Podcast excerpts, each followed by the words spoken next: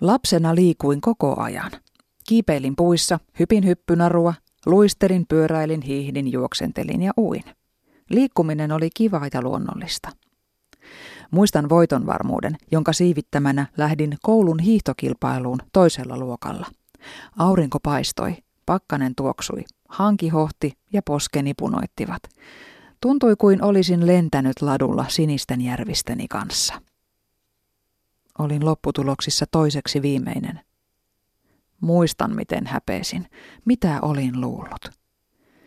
Ilo liikkumisesta katosi siinä hetkessä, kun meidät pienet hiihtäjät oli laitettu paremmuusjärjestykseen. Lopulta kouluaikoina omaksuin ajatuksen, etten ole kovin urheilullinen. Siitä oli todisteena keskinkertainen numero todistuksessa. Aloin vihata liikuntaa. Vasta parinkymmenen vuoden tauon jälkeen uskaltauduin taas urheilemaan omin päin. Yllätys oli suuri, kun huomasin pitäväni siitä. Lenkkeilystä ja jumppaamisesta tuli samanlainen hyvä olo kuin joskus lapsena. En vieläkään menestyisi urheilukilpailuissa, mutta kyllä minä liikunnallinen olen. Vääristyneet käsitykset itsestä syntyvät helposti. Yksittäinen häpeän tai epäonnistumisen hetki saattaa johtaa käsityksen itsestä aivan väärille laduille.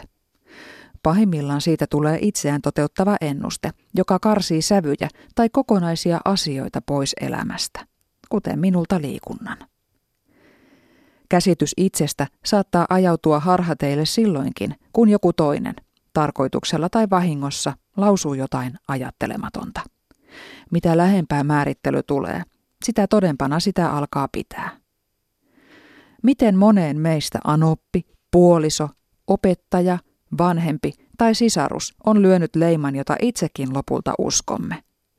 Maailma on täynnä laiskaksi, tyhmäksi, lihavaksi, huonoksi vanhemmaksi, kelvottomaksi työntekijäksi tai kiittämättömäksi lapseksi itsensä tuntevia ihmisiä, koska joku toinen on heille niin sanonut. Ikävimmillään sellainen on tarkoituksella tapahtuvaa kiusaamista. Vaurioita voi kuitenkin syntyä täysin vahingossakin, tarkoittamatta. Herkällä hetkellä lausutut väärät sanat palavat tärrykalvoille ja pinttyvät sieluun.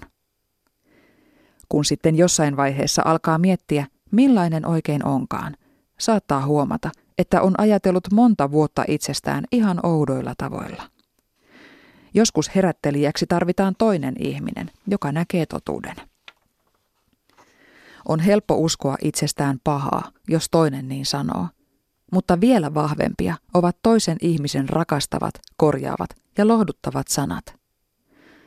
Ajatella, miten paljon paremmaksi monen käsitys itsestään muuttuisi, jos olisi mahdollista nähdä itsensä välittävän läheisen silmin. Menneitä häpeällisiä kokemuksia voi yrittää parantaa niin, että uskaltautuu tekemään sellaista, missä on joskus epäonnistunut. Silloin voi huomata, että häpeä ja uudelleen mokaamisen pelko on kasvanut omassa mielessä paljon todellisuutta suuremmaksi. Omalla kohdallani olen yrittänyt asia kerrallaan oikaista itselleni, millainen oikein olenkaan. Vääristymiä on ollut paljon. Suksille en silti ole 80-luvun jälkeen uskaltautunut. Ehkä jo tänä talvena taas hiihden. Posket punoittaen, vauhdista piittaamatta.